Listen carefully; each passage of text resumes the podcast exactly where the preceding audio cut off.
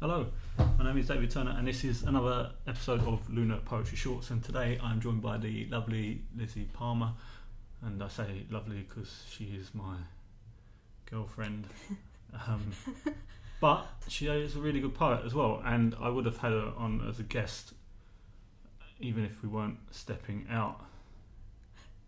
And to prove that, we're going to start with a poem from Lizzie. The Lost Man. Did you observe within his eyes the glint of spinning compass needles, those designs which looked at first like the established print of maps of roads well trodden, or the lines of heavenly assembly on the chart? To you initially did he appear as anything but lost or set apart? When did you realise he wasn't here? You might encounter him more frequently than you would guess, and when you saw him last, were you convinced that he would always be positioned firmly forward of the past? But did you note the ease with which he'll leave and come into the room, and did his ease mislead you? Know that he will not deceive you purposely, his words are sincere. He is unsure of where his true intentions lie, of where his tracks have been laid up to now, and who might think them permanent and why, having himself made no such kind of vow. His steps seem so assured. Did you detect the gravity, his bearing and the draw of everything toward him, the effect which means he is pursued? What he hunts for is unfixed, so his search is without close. And were you told of his adventures? Did his tales of leading all those lives compose both awe and hope within your heart, amid belief that he might almost have resigned his voyage to completion? Did it seem that in his own heart all had been aligned? He tells his story as he goes, midstream, not waiting for the end he cannot see, the resolution endlessly delayed. And did he sing?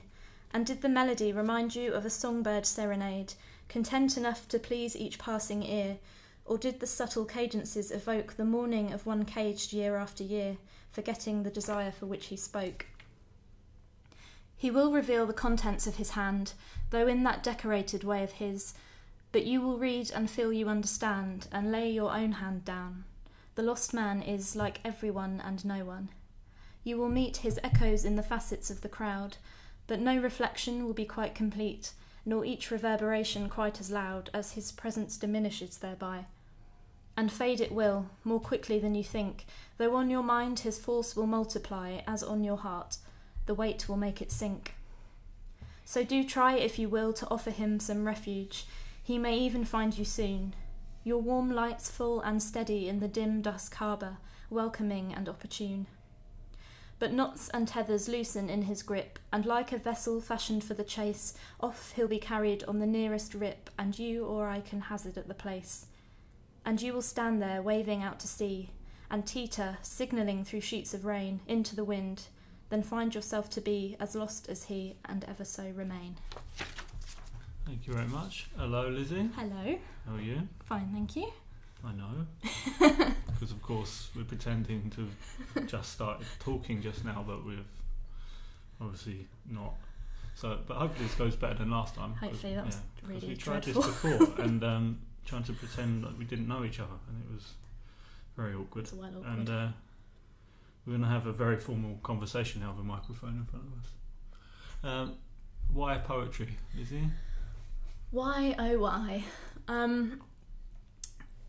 mean, it's something that I've done, I mean, obviously not since I can remember, but certainly since I can remember starting to write creatively. I mean, once I learned to read and write, it became clear, I think, pretty quickly that English was the subject I was best at and the one that I enjoyed above all the others. I think I was intrigued immediately by how language could be used creatively. I think I had that extra perception for it quite early on. Also, you know, you hear a lot of writers and artists talking about how their creative pursuits are more like an affliction than anything else, and I think there's definitely that element to it for me as well. I'm quite taken by the stereotype of the tragic romantic artist. You're a proper tragic. Proper emo. Overall, though, I think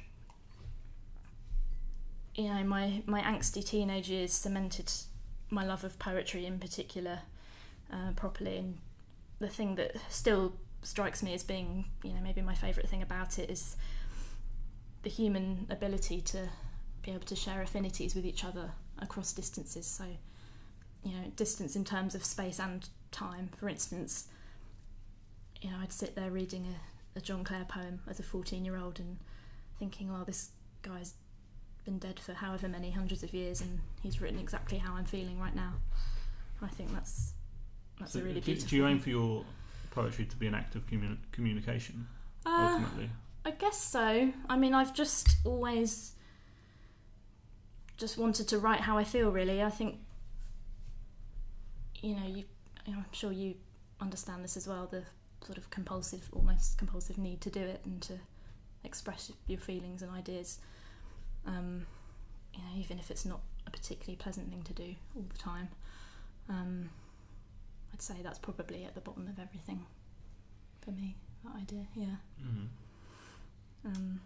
And how often do you read your angst-ridden, painful outpourings in public? I mean, the last year or two I've been doing it a lot, although that's kind of tapered off in recent months. But I think we all, once we start out performing, try and go to everything as much as possible, every single night we can find.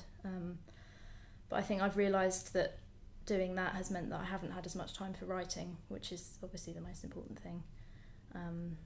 So, I mean, you know, once you've established yourself, your presence a bit, you know, and found the nights that you really like to go to and where you fit in the most, I think it's probably okay to sort of step back and have a bit of a break from it. So recently I've not been doing very much. I've done a few features at certain nights, but yeah, concentrating more on writing again now, I think, rather than performing. The root of all the problems. Yeah, the writing. Yeah. Should we have another poem, please? Yeah.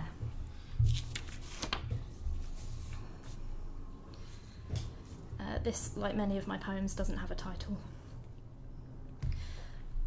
Never enough to fill my heart, this plugless bath with an eternal tap, thirsty for overflowing, but with every influx of the wishful deep is drained, retaining in the trap mere residue of what I could not keep.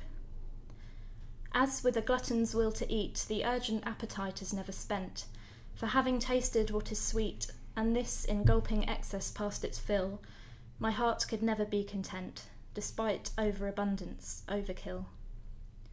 Far from unthankful, I feel such that I give thanks with full receipt, and crave more love because I love so much. And I rage, knowing only how to burn, reach on for things I cannot save, and love and take and drink and fill and yearn. Thank you. I've heard that poem a lot, and I read it myself, and I was still surprised when it ends. It doesn't feel too short, but at the same time, definitely feels too short. Anyway, that's not what we're here to discuss. How do you critique your own work? And do you have people you share your writing with? I've never been very good at seeking critique, and I don't know if that is down to my, you know, compulsive writing for myself, or whether I'm scared of it, which probably is more likely. I think since I've been performing, I mean, like we all do at the start, I probably did rely too much on audiences for, you know, to gauge how well received I was. But, you know, aside from that, it's always just been certain friends and family members who I've given everything to read, and they've given me feedback, although obviously they're always going to be really nice about it. So yeah, that's definitely something that I am looking to do more of. And I've been in, you know, workshop kind of environments before, and I found that really useful and quite enjoyable, actually. And yeah, because when you studied, you attended some poetry classes. I did a poetry writing course, yeah. And that was probably the first time that I I was really inspired and had this huge rush of creativity and like sharing ideas with each other and, you know, bouncing off other people and doing writing exercises and trying different things. Did the inspiration come from the critiquing? Or at least the process of discussing the idea? Think it was the process of doing it. And it's just, I find it interesting that a lot of artists and poets are scared about having their work critiqued. Yeah. I think it's just a shame because you're sort of you're denying yourself the inspiration of hearing those ideas out loud. And yeah, no, I definitely agree with you in theory, but I think it's when it comes down to being, you know, under the spotlight and having people pick it apart, it's a bit frightening. But I think once that's done, it is very healthy and it does feel better, and obviously starts you thinking more about what you're doing, which is important. In the last feature-length podcast, when I was speaking to Liv Winter, we discussed how there's a difference between critiquing and criticising someone's work. And with her, she studied art and studied life for a bit, and the critiquing there is not as terrifying because you're not being picked apart or you know in the same way. How would you like to see your writing progress? I think everyone who knows me in this capacity at the moment knows that I'm feeling in a bit of a creative crisis at the moment. So I'm thinking a lot about progression and what I'm doing and why I'm doing it, although I haven't actually made any progress in that yet, I don't think. But I think the main thing is just writing more again, not forgetting to take my notebook out with me, which I've been doing all the time. Bad. Naughty poet. Yeah, I think that's it really. Just, you know, maybe seeking more critique and writing more and trying new things and then seeing where that goes. How about another poem? Why not? One last poem. Okay. Again, no title. Shut up. I say that as someone who has one poem with a title, but then I have only written 3 poems. So be quiet. I want to make portraits of you from the feet up and sculpt your hands from alabaster. I want to tell you that your neck is so beautiful it reminds me of Russian ballet dances, and that your face is the one I pictured when, as a child, I read the Saki story about the strange, hungry, exotic boy in the woods. I want to list your parts solely in terms of artistic movements, writing peaceful manifestos for each one. I want to write you innumerable list poems, each of them more than a third too long, then flesh them out in permanent marker over every bit of unclaimed wall space in London, over every bit of you directly. I want you to wear my badges of dishonour. I want to speak of how the immense weight of your sadness would surely lie like feathers on the plinth of my regard, of how I've been listening to the glittering chaotic turbulence of the workings of your inner universe with cupped hands pressed up against your poems, of how I've been dreaming darkly. I want to get all these ideas out urgently before I find time to confine them to metre. I want to tell you all the things I think before I sabotage myself once again. I want to seize every one of your generously offered opportunities. I want to catch up to you, to overtake you, and like Joni Mitchell said, I want to knit you a sweater, want to write you a love letter, I want to make you feel better. I want to stop reading from the page. I want to stop raging silently. I want to be half as brave as you are. I want to give you everything you deserve. I want to give you everything. I want to tell you it feels like everything I've ever lost come back to me, and I want to make you believe me. Thank you very much. Just a couple of last questions. What have been the main influences over your development as a writer and performer? Well, most recently, it's definitely been the people that I've met since I've been reading and performing in the last couple of years. You lot, basically. I think it's been obviously the sort of group of friends that I've become a part of, we're all clearly having an influence on each other, and that is constantly changing, and it's, you can see each time every one of us performs, we're sort of developing and getting better and, you know, having an influence on each other. And I think that's a really, it's funny, but it's a really beautiful thing as well. That's definitely inspired me the most, recently anyway. But before that, going back to when I really seriously got into writing poetry, it was mainly older traditional poets, particularly the Romantics. That's it really, you know, love and that. Yeah. People sitting alone with pens rather than talking to people. Yeah, love it.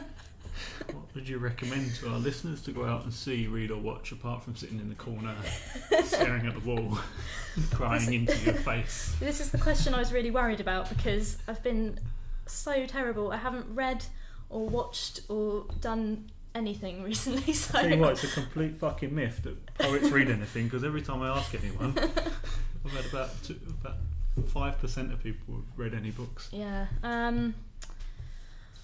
I don't know. I mean, I think maybe I'll just reiterate what Rachel Black said in her podcast. Just try and see and do as much as you can, and widen your horizons, and try and catch your inspiration from, you know, whatever you see and hear and read. I think that's a good piece of advice. So I will underline that as my answer. You can't, it's an audio recording. Fucking hell.